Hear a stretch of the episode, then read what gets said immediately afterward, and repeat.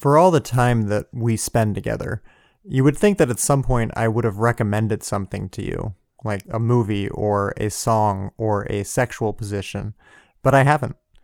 And I don't know if that restraint comes from a place of respect for you or the general cynical vibe of this space, or because I know that you already have a bunch of people telling you, oh, you gotta check this thing out, and I don't want to add to that noise, or maybe it's because I just haven't been that blown away by anything since this project started.